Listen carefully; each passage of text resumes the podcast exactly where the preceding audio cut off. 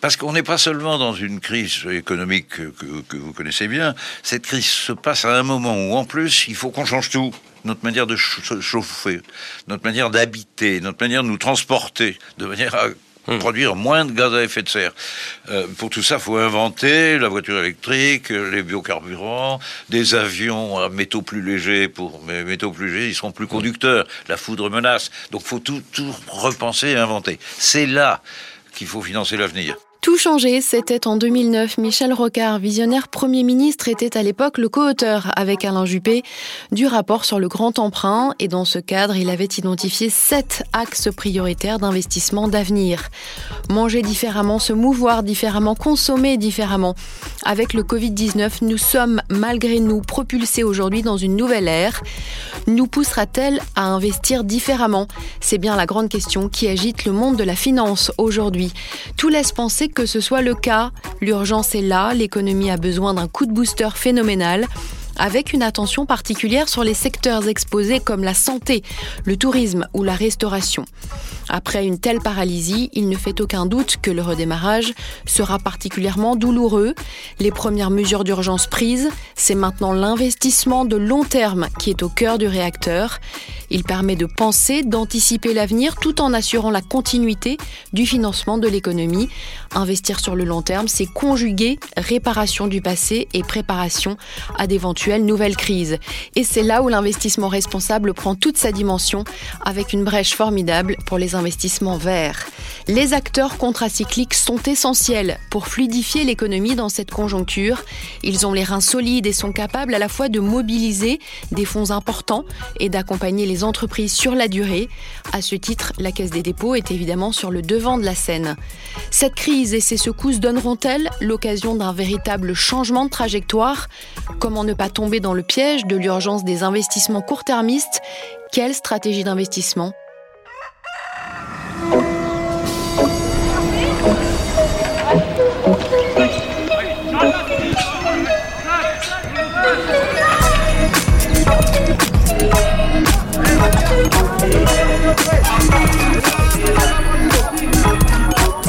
Bienvenue dans l'utilité publique, le podcast d'intérêt général au service de la transformation de la société.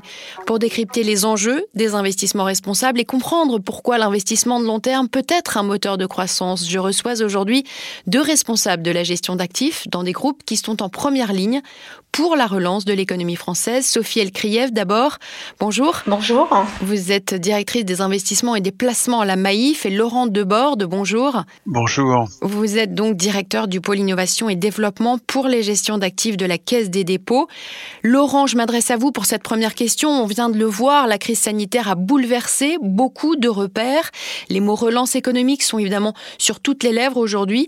Ils sont forcément synonymes d'investissement, mais la grande question, c'est pourra-t-on investir comme avant? Quelle est votre stratégie? Quelle est votre vision de la stratégie d'investissement post-pandémie? Vaste programme. Euh, je dirais que la vision qu'on va essayer de déployer là dans l'initiative qu'on prend en ce moment, euh, Caisse des dépôts et assureurs, euh, dans notre activité d'investisseur institutionnel, elle s'attache à deux points. Un qui est, comme vous l'avez dit, chercher à être contracyclique, c'est-à-dire au moment où les entreprises vont avoir le plus besoin de financement et tout spécialement de financement capital, leur apporter ces financements et tout spécialement aux entreprises de taille intermédiaire, aux petites entreprises, puisque notre métier investisseur institutionnel, métier de gestionnaire d'épargne, il y a une utilité sociale, c'est de fournir du financement à ceux qui en ont besoin. Et puis l'autre élément, c'est, euh, comme vous l'avez justement dit également, cibler des secteurs euh, qui sont particulièrement euh, sans doute en besoin de financement et on l'a pour des raisons différentes. La santé pour des raisons de souveraineté, puis le tourisme euh, là aussi pour des raisons essentiellement cycliques euh, compte tenu de la baisse des revenus dans ce secteur en ce moment. Sophie, comment réussir à relever ce pari de l'investissement de long terme dans une période qui est aussi floue, qui est aussi incertaine sur un plan économique? En fait, c'est l'intérêt euh, de l'investissement de long terme. C'est que ben, on fait abstraction du court terme pour se projeter. Alors une abstraction relative, bien évidemment, euh, il y a tout un ensemble de critères d'investissement parce que quand on gère l'épargne, en tout cas la Maïf euh, d'adhérents ou les fonds propres de la mutuelle, on a des obligations fiduciaires. Mais justement, c'est ces horizons différents qui rendent l'investissement long terme totalement pertinent dans un environnement comme celui-ci. Comment concrètement l'engagement dont on parle, est-ce qu'il va se traduire, Laurent?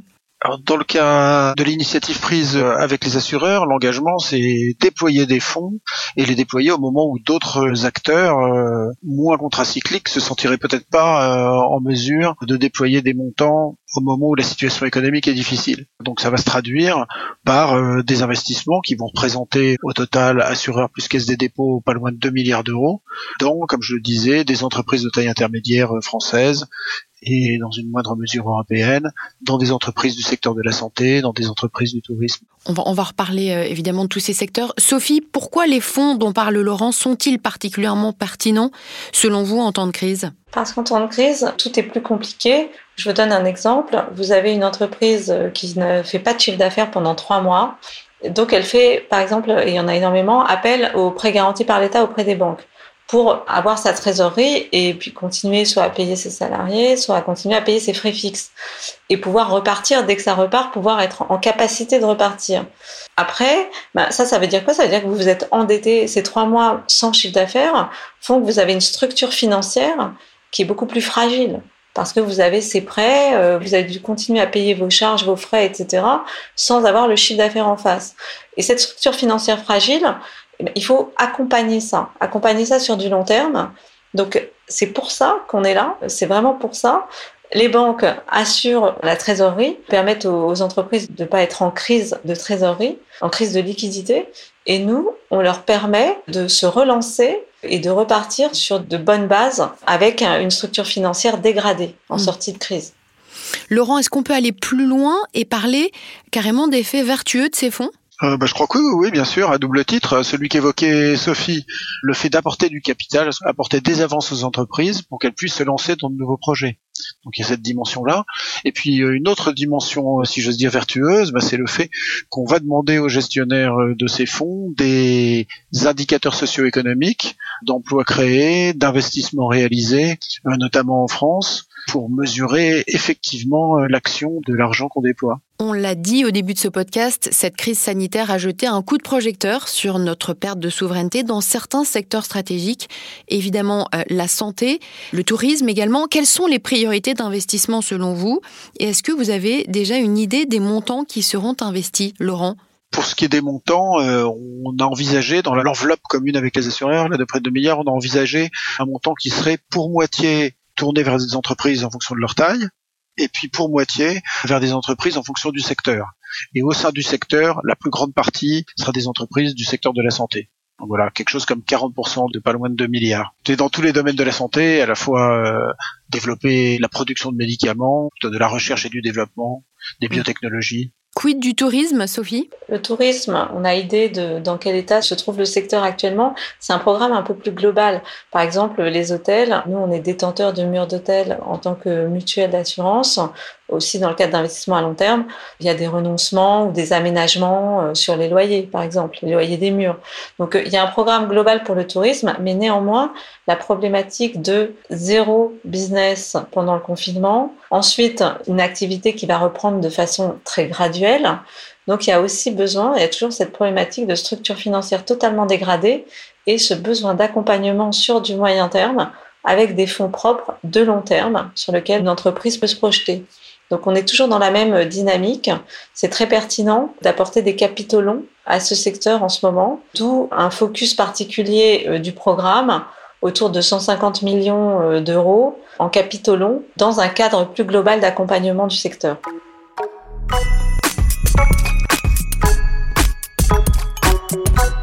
On a parlé des stratégies d'investissement des acteurs économiques, mais la grande question, c'est qu'en pensent les Français? Est-ce qu'ils sont vigilants euh, aux investissements qui sont financés par leur épargne? Élément de réponse avec Antonine Sarton-Dujonchet, elle est directrice d'études, experte banque au pôle Cali à l'Institut CSA. On l'écoute. Les Français hein, sont de plus en plus sensibles euh, à ce que finance leur épargne. C'est vrai que la question du sens de leur placement revient souvent dans les discours, dans ce qu'on peut entendre. ils recherchent hein, de plus en plus les placements solidaires, responsables, les UC vertes, finalement tout ce qui finance aussi et participe à financer euh, l'économie réelle. Peut-être que derrière ça, il y a aussi cette volonté euh, d'être soi-même acteur de la société dans laquelle on s'inscrit et de pouvoir y donner un sens à titre individuel. En tout cas, euh, c'est vrai que c'est une dimension euh, qui prend de plus en plus d'ampleur. Est-ce que la crise actuelle va accélérer la tendance? Alors c'est difficile à dire évidemment puisque on navigue un peu à vue, mais en tout cas, ce qui est sûr, c'est que ça va certainement contribuer, je pense, à renforcer les convictions existantes hein. et donc peut-être le développement de ce phénomène-là. Je pense que les Français, en tout cas, seront de plus en plus en attente à l'égard des banques et des assurances hein, qui vont devoir agir, se réinventer pour répondre à ce besoin et à cette quête de sens.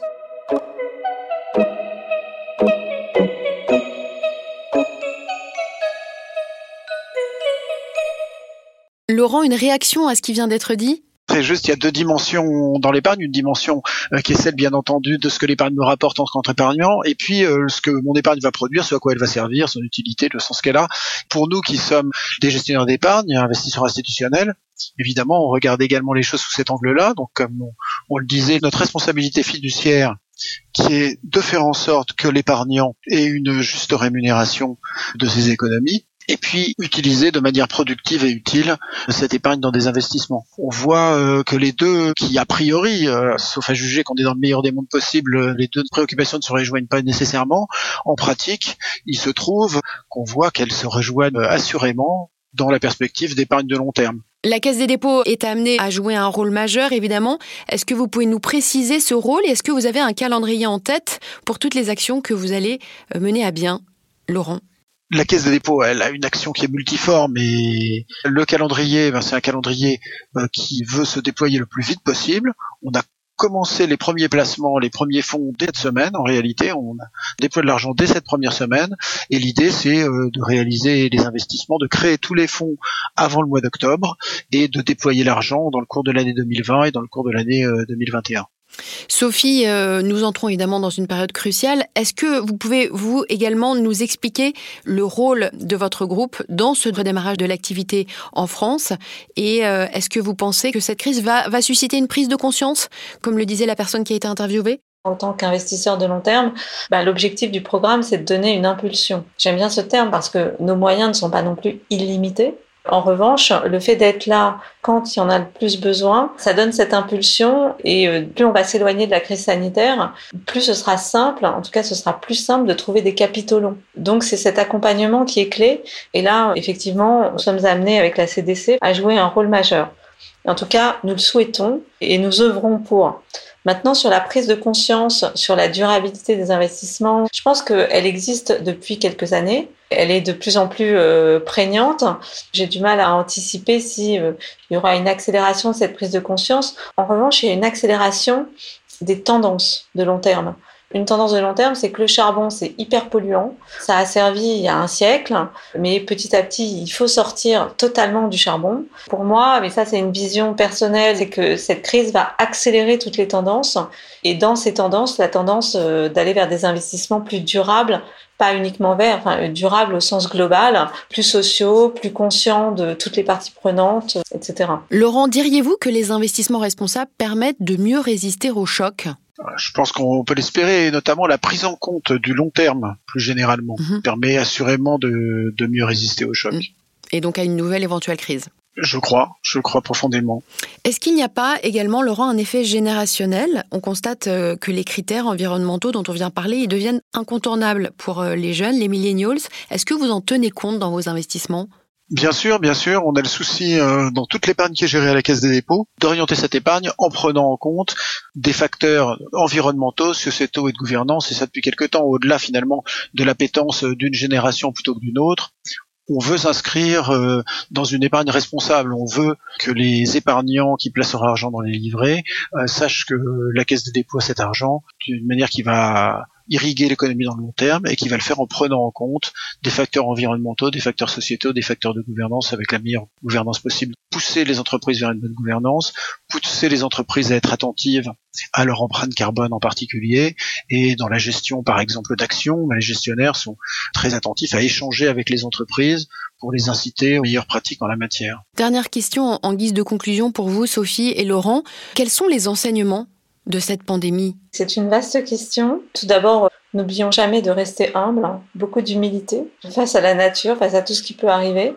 Ensuite, de la flexibilité. Ça, c'est aussi une conviction personnelle. C'est que l'avenir est de moins en moins figé. Il faut être capable d'être souple, de se réinventer, d'être flexible. Et le programme en cela est un bel exemple parce que nous sommes des structures institutionnelles. Il faut des process, euh, il y a de la réglementation parce qu'on investit à long terme et on a un devoir fiduciaire très important. Et donc, ça, c'est pas excellent en termes de souplesse. En revanche, on a mis en place ce programme extrêmement rapidement. Donc, on a fait en sorte, avec nos structures, de les adapter à la rapidité nécessaire, à l'apport de capitaux rapidement pour aider nos entreprises. Donc finalement, les leçons de cette pandémie, c'est qu'on a beaucoup de ressources, que ce soit euh, personnelles ou en termes d'entité euh, morale. Hein. On a beaucoup de ressources pour s'adapter c'est quand même un message très optimiste pour l'avenir. Laurent, euh, dernière question pour vous également. Cette pandémie, elle vous donne une lecture de l'avenir différente? Comme le disait Sophie, elle invite à l'humilité, à se rappeler que l'avenir est essentiellement imprévisible, puisque je crois que personne ou à peu près euh, n'aurait anticipé cet événement, la façon dont on y a réagi collectivement. Effectivement, c'est porteur d'espoir de voir euh, qu'on a pu réagir collectivement de manière aussi massive. Après, euh, je dirais, pour les leçons à en tirer pour notre gestion, par exemple, je crois qu'elle nous dit à travers cette leçon d'humilité que le choix qu'on fait de garder un cap de long terme en se disant que dans notre métier, celui de gestion d'épargne, choisir des investissements pour leur utilité pour les entreprises et leur capacité dans le long terme à générer des dividendes, des revenus pour les épargnants en fonction de l'activité réelle de l'entreprise, c'est sans doute un meilleur cap euh, qui convient de garder plutôt que celui qui voudrait, par exemple, essayer de prévoir euh, la valeur des marchés demain et de spéculer d'une certaine façon sur ces variations-là qui, les événements nous le rappellent, entre autres, sont essentiellement imprévisibles. Merci beaucoup, euh, merci à tous les deux de nous avoir accompagnés pendant cette émission. Merci à vous de votre fidélité et on se retrouve très vite pour un nouvel épisode.